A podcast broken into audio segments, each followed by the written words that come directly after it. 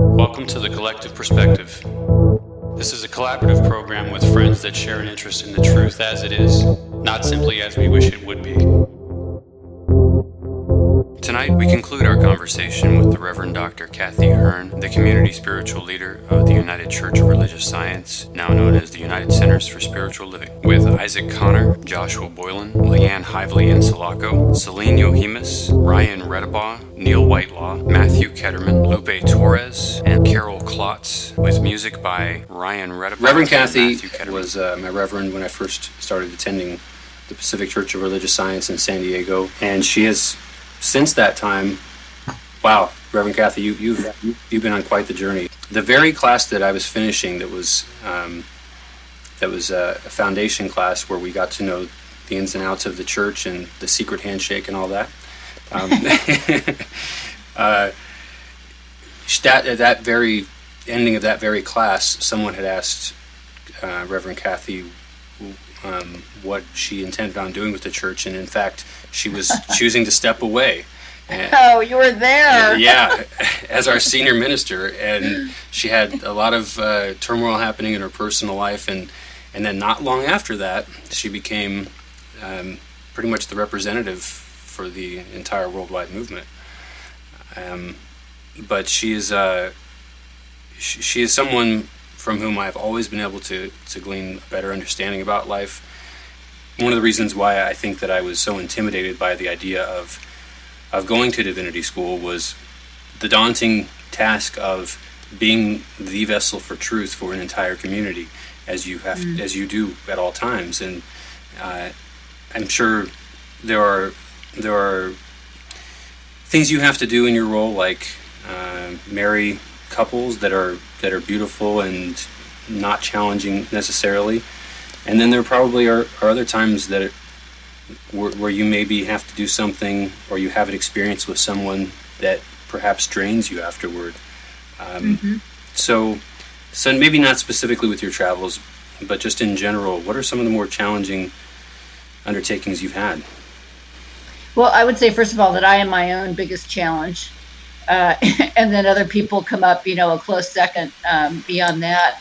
But um, I like to talk about spiritual community as a place where we come together and grow up all over each other. And and so whenever a group of people get together, even though they're very spiritual people, all of their humanness comes out as well. And so there's a divine kind of friction that happens when people get together and it's all the source of, of awakening. I've learned so much more about myself out of being in uh, in groups of spiritual people uh, than I could ever have done alone.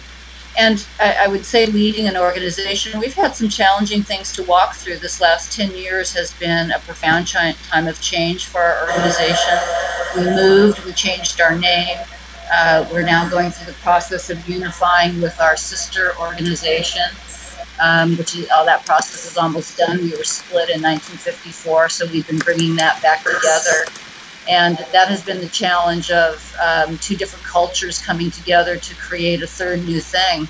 But we've been able to walk through it, and, and I think it's very, very hopeful for uh, the transformation of life on the planet. You know, that which is two can become one.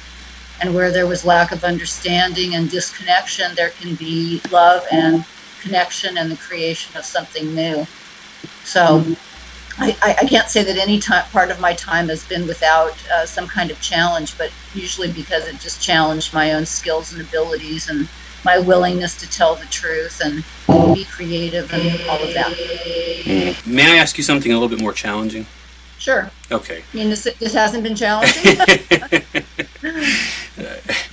um, in our first, specifically in our first episode on God, the thing itself, what it is and is not. There was a lot of um, there was a lot of, of us describing more so what we thought it was not than what we thought it actually was, and uh, and I think that that could be for a couple of reasons. One is that when we're trying to to describe the indescribable or the indefinable, um, perhaps it is easier to to say what it is not.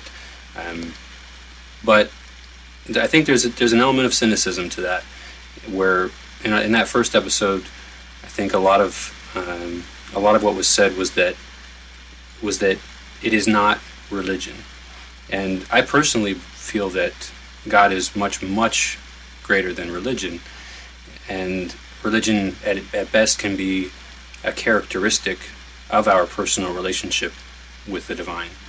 But um, but I, I, think that it, there was a lot of basically an agreement that that God was not religion, but um, you obviously have a religious faith, and what are your thoughts on that? Did you say God is not religion? Yes. Yeah, I think I think religions are just attempts to understand God, you know, and live uh, in alignment with um, whatever we consider God to be. So uh, I'm in agreement with you about that. Hmm. I think that uh, as the as the Eastern religions say, they they are all fingers pointing to something. Hmm. And right, and and and certainly we can become very identified with our religion so that we are that religion. Um, I am a practicing religious scientist and I'm open to all of the philosophies of the world. So, am I answering your question, Isaac? absolutely. And okay. it, it's interesting that uh, I also, I, I, mean, obviously, I see things similarly, similarly, or else I wouldn't, I wouldn't have maintained my membership with with uh, this great family we have all across the world. But but um, when I come across, actually, this is this is multifolded. There's when I first started going to the church, I went from being an atheist who uh, who found camaraderie with with other skeptics, and and then all of a sudden I found I found truth from uh, from a place that was actually called a church, and so I went from being in a place where the the uber religious uh, didn't quite understand where I was coming from to all of a sudden those same skeptics who did accept me once I started using the word God and church and became comfortable using those for what I think they're more uh, essentially they're, they're the essentially true meaning of those words. Those same skeptics were, were a little bit put off and uh, sadly, JR can't be with us tonight. He's one of our uh, resident atheists on the show, and I still very much identify with with the the place from which atheists come from. It's just that I I personally, and this is where it becomes a question. I personally feel that most of the atheists that I have known were it wasn't that they actually didn't believe in God. They they just really don't believe in the God that's been described to them. And so mm-hmm. when we're having a conversation, they're they're translating the words that I'm saying into what what they understand. And what they understand is that if you say God, then you must mean uh, not Jewish, not Sikh, not as you mean Christian God, and um, or you mean one of the religions out there that that has uh, monotheistic beliefs and and they think that God is this this entity that has human qualities, that's very jealous, very angry, and uh, so I, what's been what's been your experience talking to people that are atheists that you have great respect for and who can hold an intelligent conversation? What's been your experience with that? You know, in, in all truth, I don't have experience talking to atheists. I think I think I have, um, so I need to have one. need to have the experience um, I think that I have been in my in in, in my the world that I inhabit uh, so fully for so long that really I haven't had uh, any kind of long discussion with an atheist, and I would be interested in that. I would be interested in doing that. Well, Celine. Yes. How are you doing, darling? I'm doing great. Thanks for having me. I feel like I need to catch up a little bit, so I'm just um, reading up on what what you guys are talking about as much as I can. Well, Reverend Kathy, I don't know if you've noticed, there's a uh, there's a thread where we can type to one another about what's being said. Um, but Celine, if you're reading that, we have not been talking about ninjas and flowers, just so you know. I caught that, Mike. well, I suppose that this last uh, few months of life has been been interesting for me because I have been um, my my fiance's father just passed away not too long ago, and oh, they are they're profound. Oh, it's okay. Thank you. Um, and it's been an interesting time because we spent a lot of time in the in the hospital room and watching people come in and out and and prayer. And the only thing that I find very challenging is that um, I was going to ask because I missed all of this. I feel as though um, I need to ask that it looks as though this type of spirituality that you're speaking of is not monotheistic, but a more open look at um, love as the basis. Am I correct in that?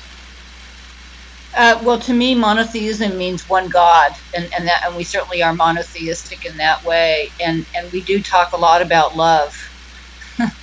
um, yeah, we do talk about love as, in fact, uh, Ernest Holmes defines love as the self givingness of God to creation. And so when we're about love, we're about the self givingness of God through us.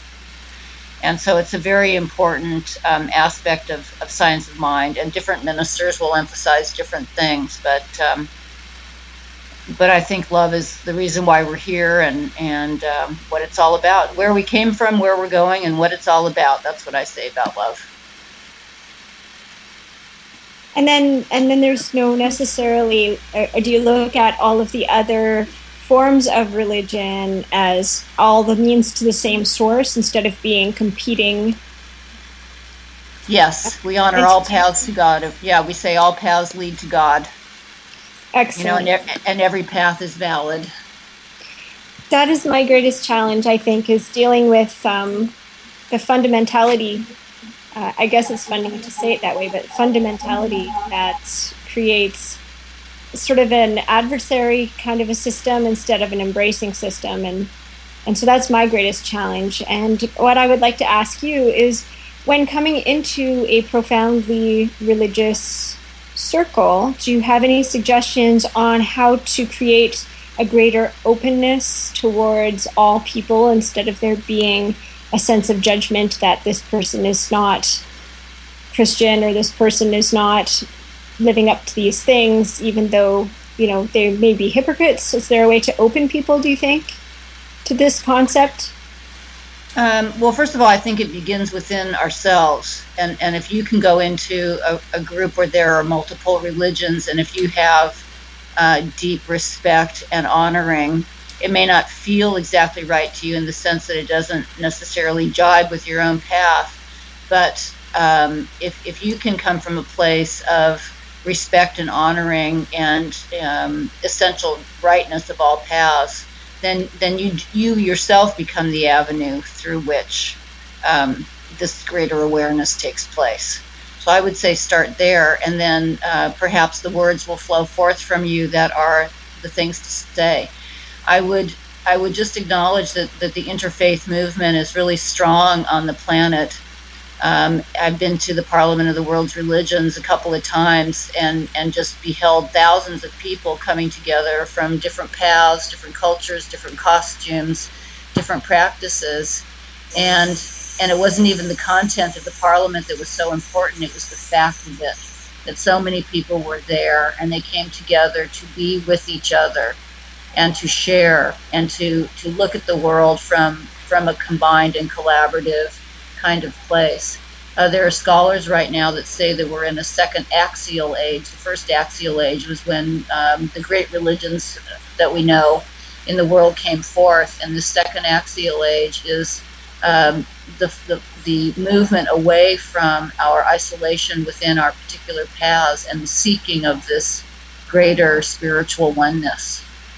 So, so what you're asking me about is actually what is happening, and I guess we each participate in it in the best way we know how.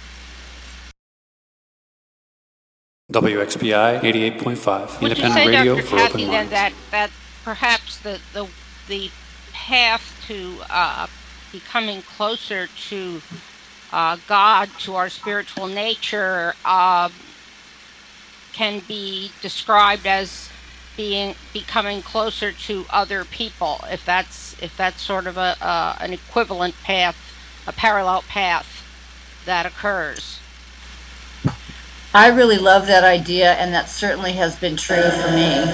You know, I think that's a beautiful thing. I mean, if we're knowing more about God, we're going to be seeing, hopefully, seeing more of God in each other and in the self. You know, it's probably God's self and then other. Um, it, it, would be um, incongruent for me to to say that I am one with God, and yet I'm not doing my best to be in a place of love and alignment with my with my neighbor.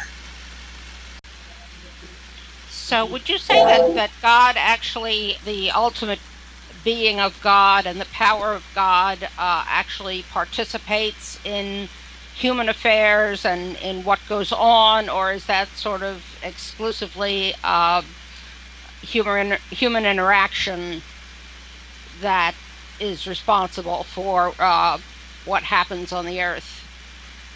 with people? Yeah, that's a that's a big question. You know, from the science of mind point of view, uh, God is a presence, a power, and intelligence. It is. We say there's one presence, one power, one life, one mind, one love, and uh, in which we live and move and have our being. So it is in us, and we are in it, and that. Um, the love intelligence of God is what we interact with through our thoughts and our consciousness, and actually we bring it into um, expression in our daily lives? Is there a God that stands apart from the, the world and intervenes in human affairs, you know, or visits dreadful things upon certain people? I don't think so. You know, that doesn't really fit with my cosmology or my theology. Um, is there something that is greater than we are that is responsive to our thoughts and to our consciousness? Yes, I think I think there is. And we also live on a planet that is a living being that has its own cycles and the things that it brings forth. I'm not sure that God visits earthquakes on people. I don't. Mm. I don't mm. see that. So I'm. I'm wondering, uh, as far as what uh, what is involved in simply what in a in a typical service. Uh, you know, say does the practice of prayer, the practice of meditation, uh, you know, is is that part of becoming closer to to God and to our spiritual nature? You know, our, our Sunday celebrations in many communities have kind of come from the church model. And even though we now call ourselves centers for spiritual living, we, we are on a church model. And so certainly in, in the typical Sunday service, you would you would see those things. Although our services are very joyful affairs, and they may begin quietly with meditation and prayer, but there's always music and there's a great talk and you know there are announcements, you know, and all those kinds of things. And then the kids come in at the end of the service and we call them Sunday celebrations because that's the energy of it.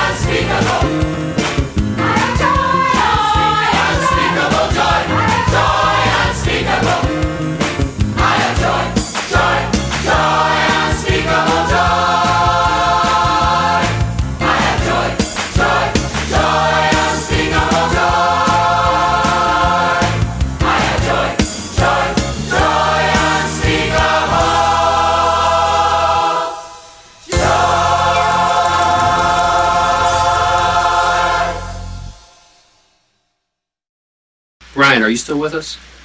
I am. I am still here.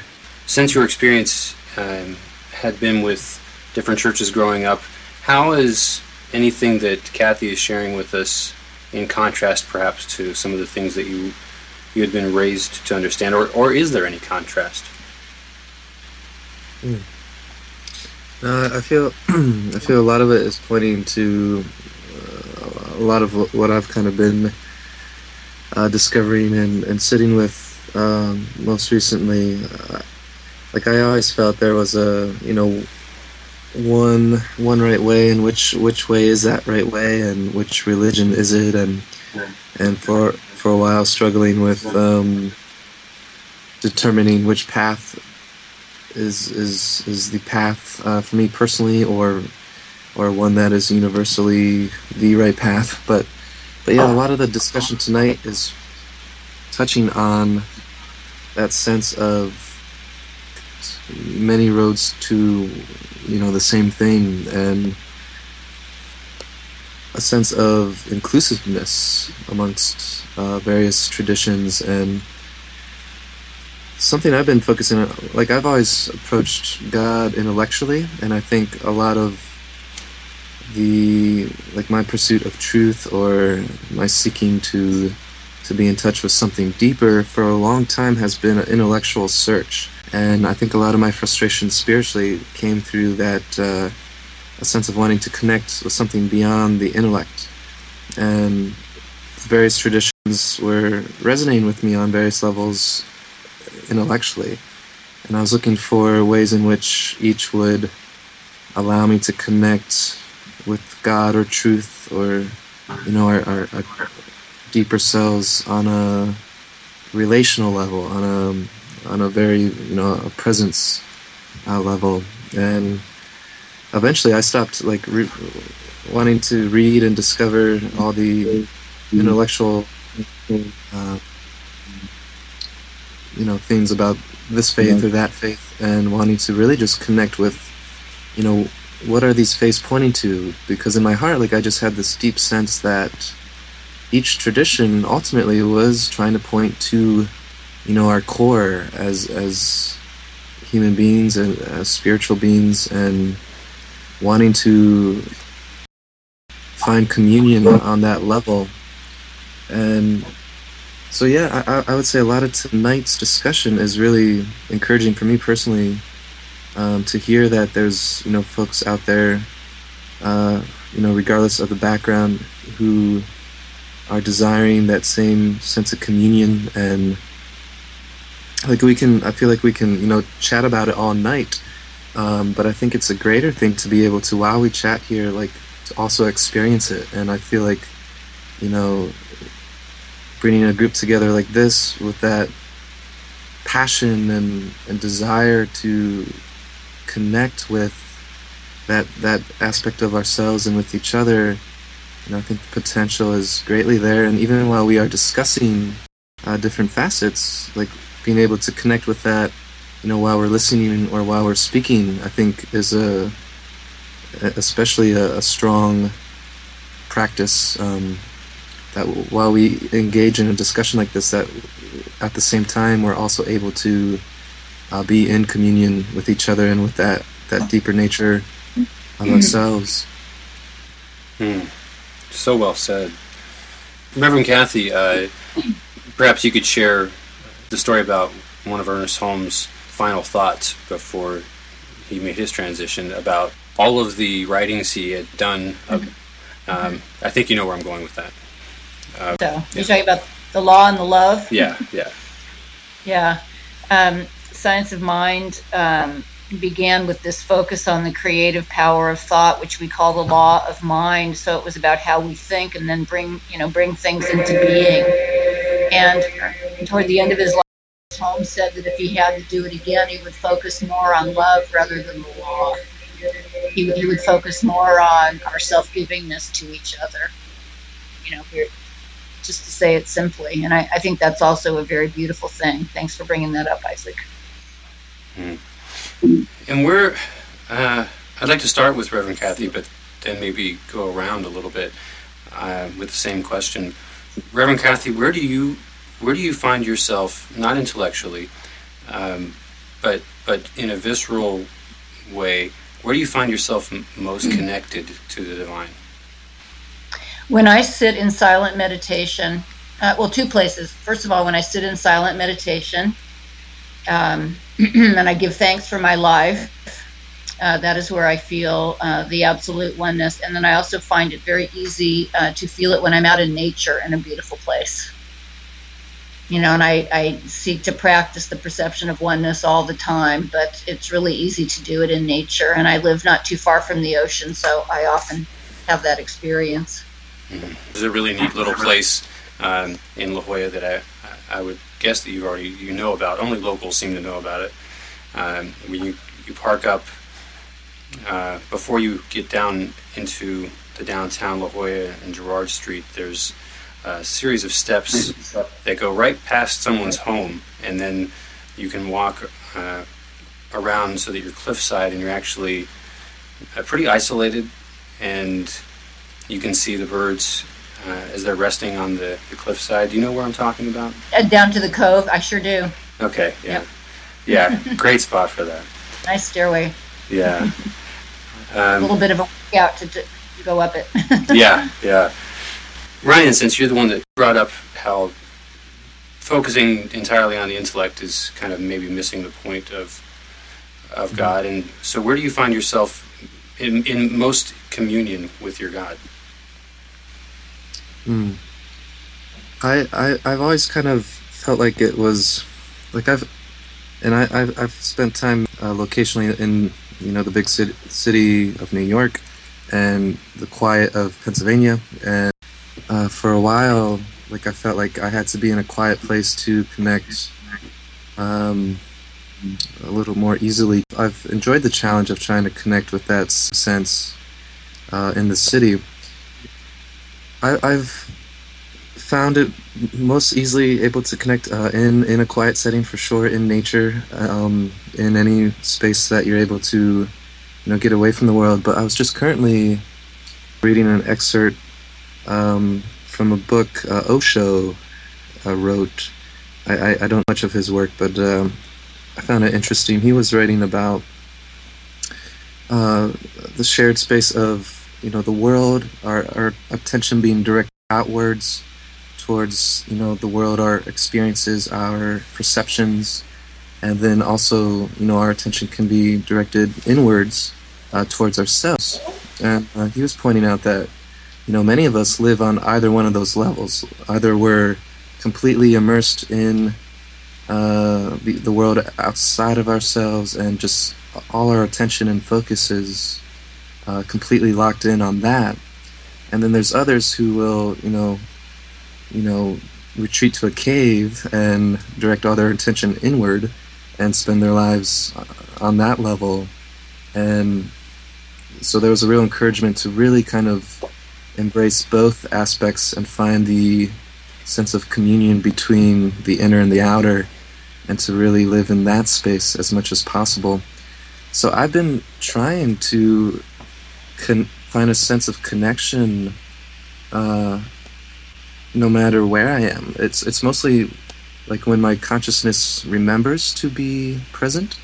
Like there's moments when I'm not even mindful about uh, being present and aware and um, in the moment, and I'm completely wrapped up in my thoughts or the experience of whatever that moment is. And then there's other moments when I'll, I'll remember and it'll come back. Uh, it's like, oh, yes, like there's this awareness and the ability to be a witness to to this moment. Um, so I think it's something that I'm either mindfully trying to mindfully being present um, with God or a sense of you know that d- divine eternal moment um, anywhere or any any kind of experience and then other times I just forget and I have to kind of eventually just wait for that next moment where the the thought comes to to remember to to be present. So so I've been trying not to be confining that to a particular experience but any moment really like is is the goal and the hope. And to, to be able to connect, whether you are alone or in a group or in the busy city or in the woods. mm. WXPI 88.5, independent radio for open minds.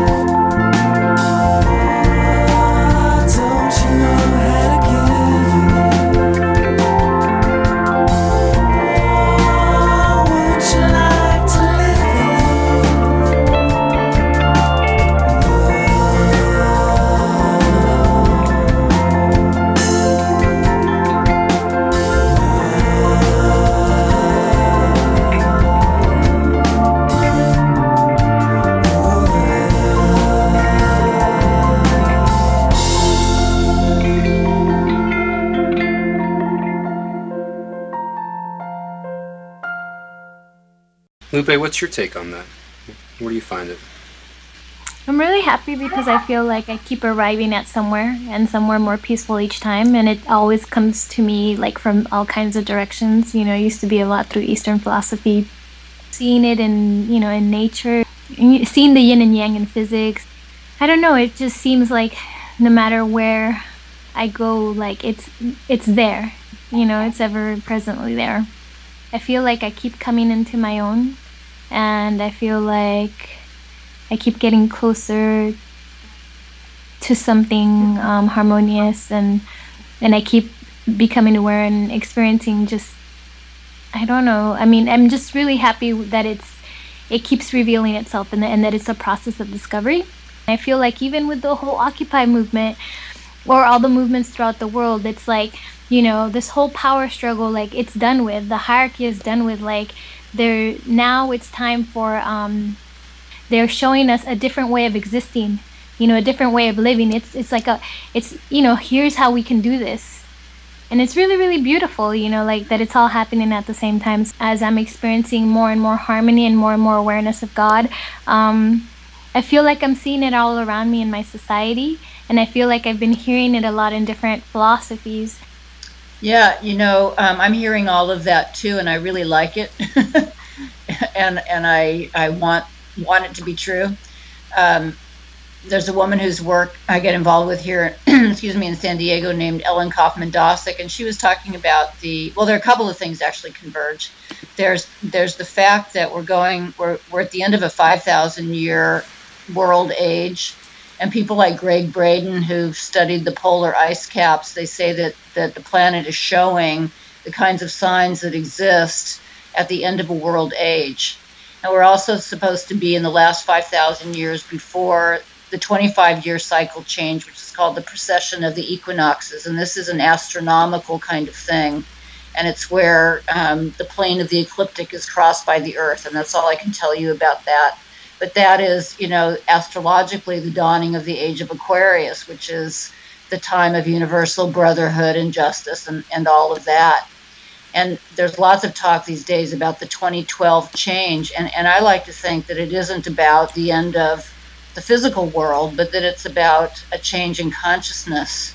And so I like the idea that there's a whole spiral of time and story that is a certain vibration and a certain frequency that is completing, and a whole new cycle of time at a higher vibration and a higher frequency and a higher consciousness that's coming in, and it's the consciousness of oneness. And so when I when I say we're welcoming a new world, I really think that we are. And because I know that thought is creative, you know, this is my story and I'm sticking to it. Because I think it's time for a new world to come in and it comes in through us. We are the place where we, all of, uh, all of us that are on the planet, we are the place where life is evolving itself. And um, and so our consciousness really counts, and I think it's the opportunity for each one of us to keep to keep lifting our vibration, to keep healing the past, uh, to be letting go of victimhood, to be doing our forgiveness work, you know, to reconcile with our brother and sister, whatever it takes, to keep rising up to a greater place where we're expressing more love you know, and in the process of this change, we do see that um, structures in society are crumbling. The old way is not working anymore, and so I'm I'm happy to see it go, and I'm really ready to welcome in uh, what is new. So, th- so this is how I what I've shared with you is what I put together that I can hold and embrace and, and participate in. And there are many many philosophies that speak you know similar but slightly different things about this time but we all seem to be saying that something is really happening. The whole evolutionary movement that you talked about with Ken Wilber, you know, they all the evolutionaries acknowledge that something's moving. You know, there's something big happening, and it looks it looks like it could be really good. So that's where I stand. Hmm. Well, this is arguably this is the first time ever in history that, that all of the people right now who have this potential have ever existed and what we can do with that, especially now that we're interconnected, you know, fiber optically, instantaneously around the world with the majority of the people that inhabit this planet, some 7 billion of us now. What can we do? It's amazing to contemplate. It is. I'm yeah. so glad you brought that up because that's exactly along the lines that I've been hearing it from all ac- across everything, like Anna Anodea Judith with the whole wheels of life and the chakras. Um, like I said, Paramahansa Yogananda with the precession and the equinox. Like all, everything that you're saying, like it's just really bringing into fruition, like just a more global awareness. Kathy, do you have any suggestions of ways to get into meditation? How to is there a ritual that you have that helps to get you into that deeper place? You know, I think it, it began for me um, just sitting in a um, a big room. Are, are, you familiar with Michael Beckwith? He's a speaker who's out there in the world. And Michael was leading a meditation, and he would put us into silence, and then he would he would say periodically, "If your mind has wandered to the past or the future, bring it back to the present moment." And so I understood in that moment what meditation was more about. And then, out of teaching a class on meditation, I actually started to um, practice in. Uh, Ram Dass has a book, oh, something about, is it The Journey of Awakening? I think that's what it's called. And there's some great practices in there about breathing with a candle flame, you know, and and and I would say just from I, I would say just sit in the silence and focus on your breath and notice when your mind starts activating and just come back to the breath because that really is what meditation is and the breath is the thing that brings us right to the present moment. And as far as i can tell being in the present moment is what meditation's all about so i think it's just a practice i believe that accepting ourselves as we are in a given moment you know not expecting the future to be different because the future isn't here yet. And the present moment is what it is. It's not anything else but how it actually exists in this time, just is what brings me to that place of just feeling that closeness with God and with the higher power. It's interesting that you make that specific statement because, like, you know, if you, if you actually think about it, in terms of um, like really being present there's no such thing as the future. Future doesn't exist. It's a mental construct only. Um, there is only now. There is only this. Same thing with the past. Past is an idea locked in mind. It's uh, you know various images, sounds, memories, etc. Um, that you can continue to mull over and go back and rehash and oh I would have said this or could have done that or why didn't I and beat yourself up and all of that is just your mind basically chasing you know the carrot at the end of the stick in hopes that one day it's going to catch it and ultimately be happy, which it never will. And it's just not the way it works. It's just like this right now, the recognition that there is only this, there's only now. It's the way it is.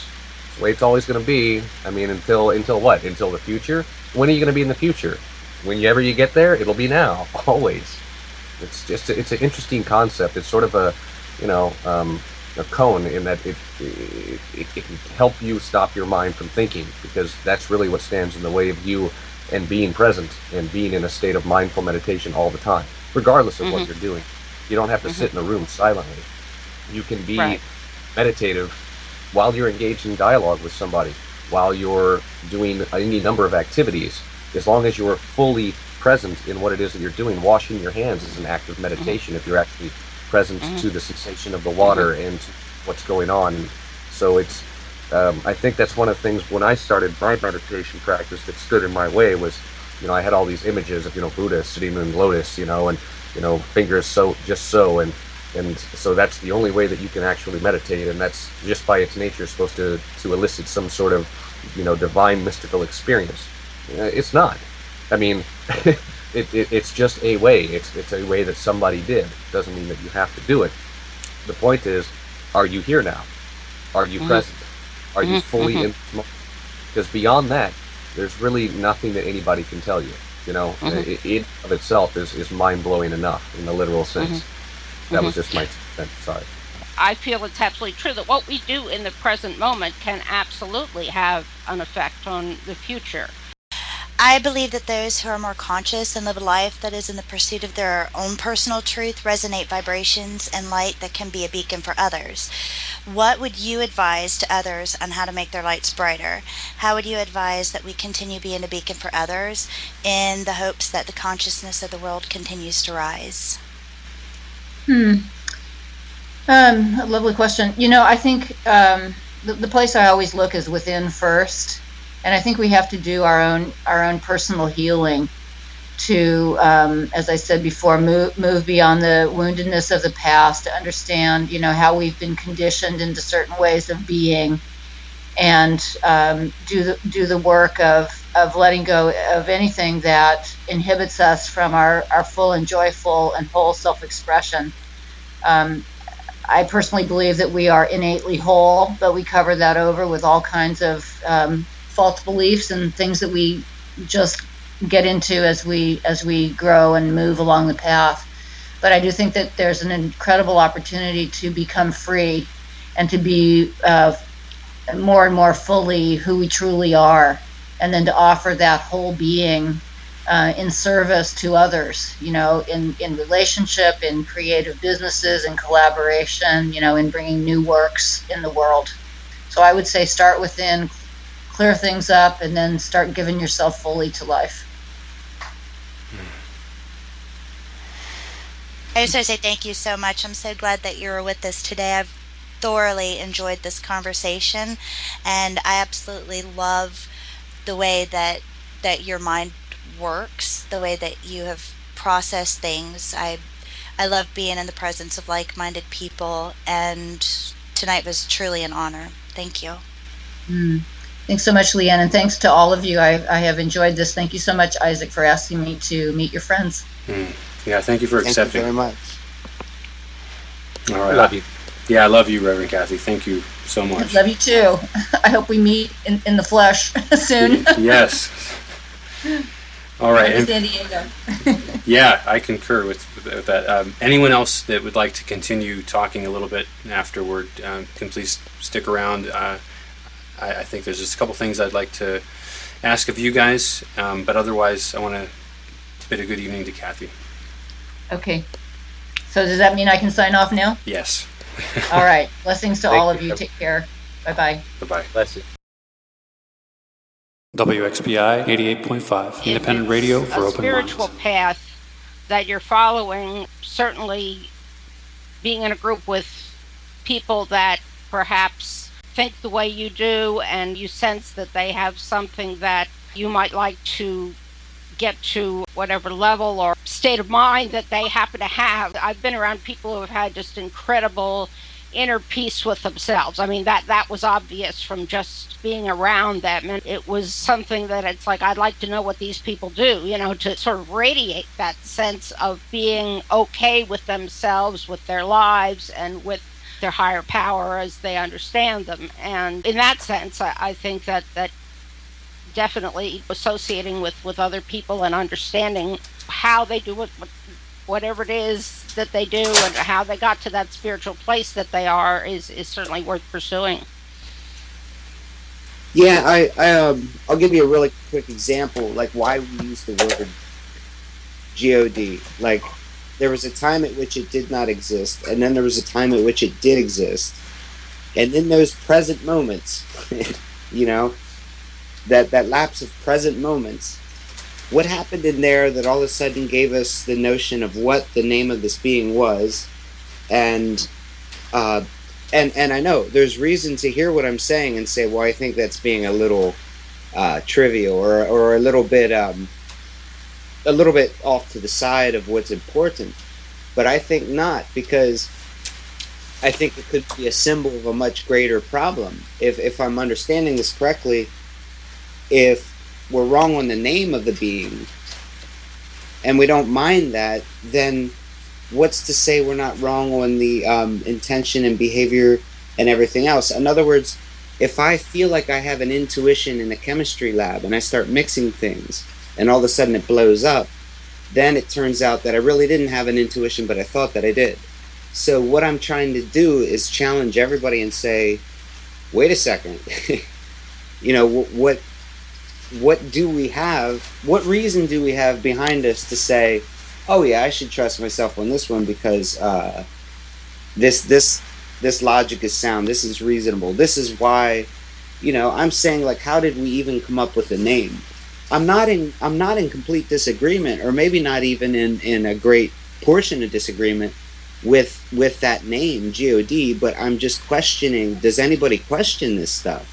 Matthew, uh, not that I just want to answer your question by um, you know directing your attention to one particular individual, but um, I don't know how familiar you are with uh, Joseph Campbell and the power of myth and um, a hero with a thousand faces. Um, but uh, he's a fantastic, fantastic writer and uh, really addresses and goes into looking at, uh, I think, what is uh, at the heart of the question, which is how did myths arise in the various cultures going back, uh, you know, into ancient times, and people asking these questions, um, uh, coming up with the myths that they have, um, you know, as a tribal society, etc. The and literally tracing it out to you know modern day religions and, and up until his death.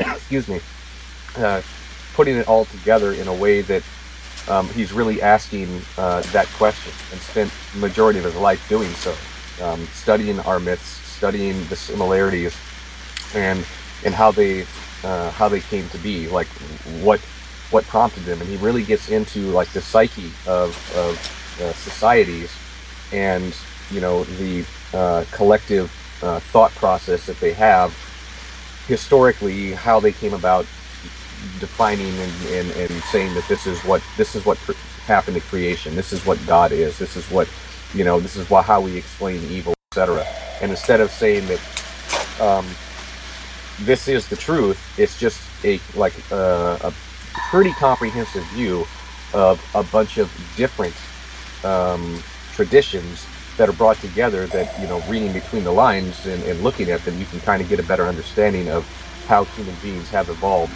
uh, God as an idea. So, if you're not familiar with them, I, I highly recommend um, Power of Myth to start.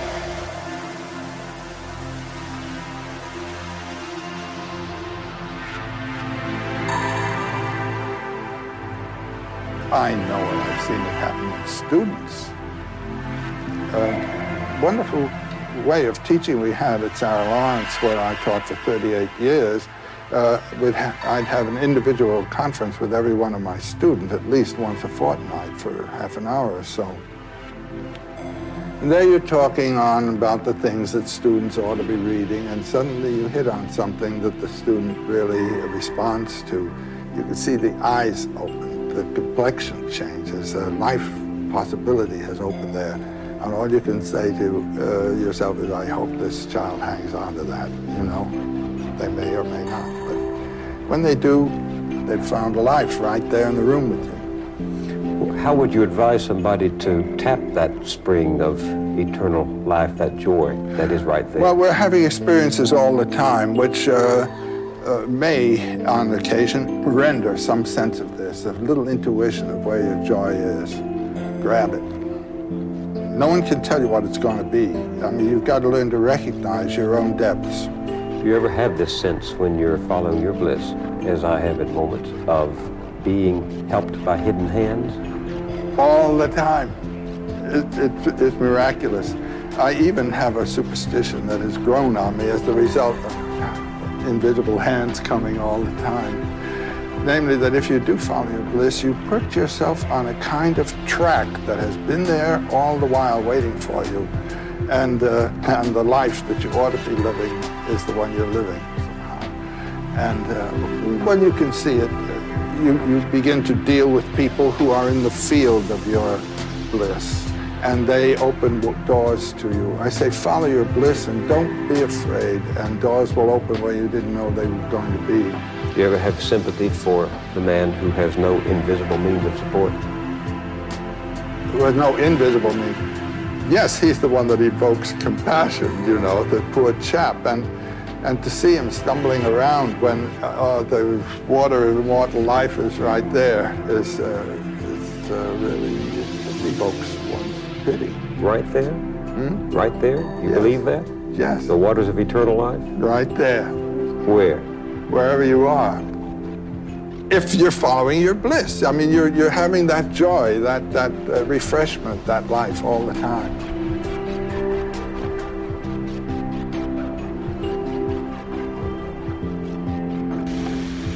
Yeah, thank you very much. I, I just googled that right away, so I have that to, check out. Um, and just to just to clarify the tail end here, uh, the reason why I'm doing this is not just to generate other questions, which could also be interesting if you just like thinking to think. That's that's fun too. But I really have a purpose for this. I want to see uh, when someone believes something, what that belief implies, what it assumes, um, and how that affects its functionality as it propagates forward through these present moments, and how that affects themselves and others. You know, I mean, I, I want to see that. I want to kind of get a feel for the dynamics of it, what it's what it's drawing from its roots, and what it's growing. I missed the beginning of the conversation, so I was trying to get a really quick catch up without missing the conversation by doing a whole bunch of research, but I ended up having to do that anyway. And I've come to find some really helpful websites. So, uh, to us to get a better understanding of what religious science is about. And actually, I found a religious science a Joy of Life center pretty close to my house, which is actually kind of exciting.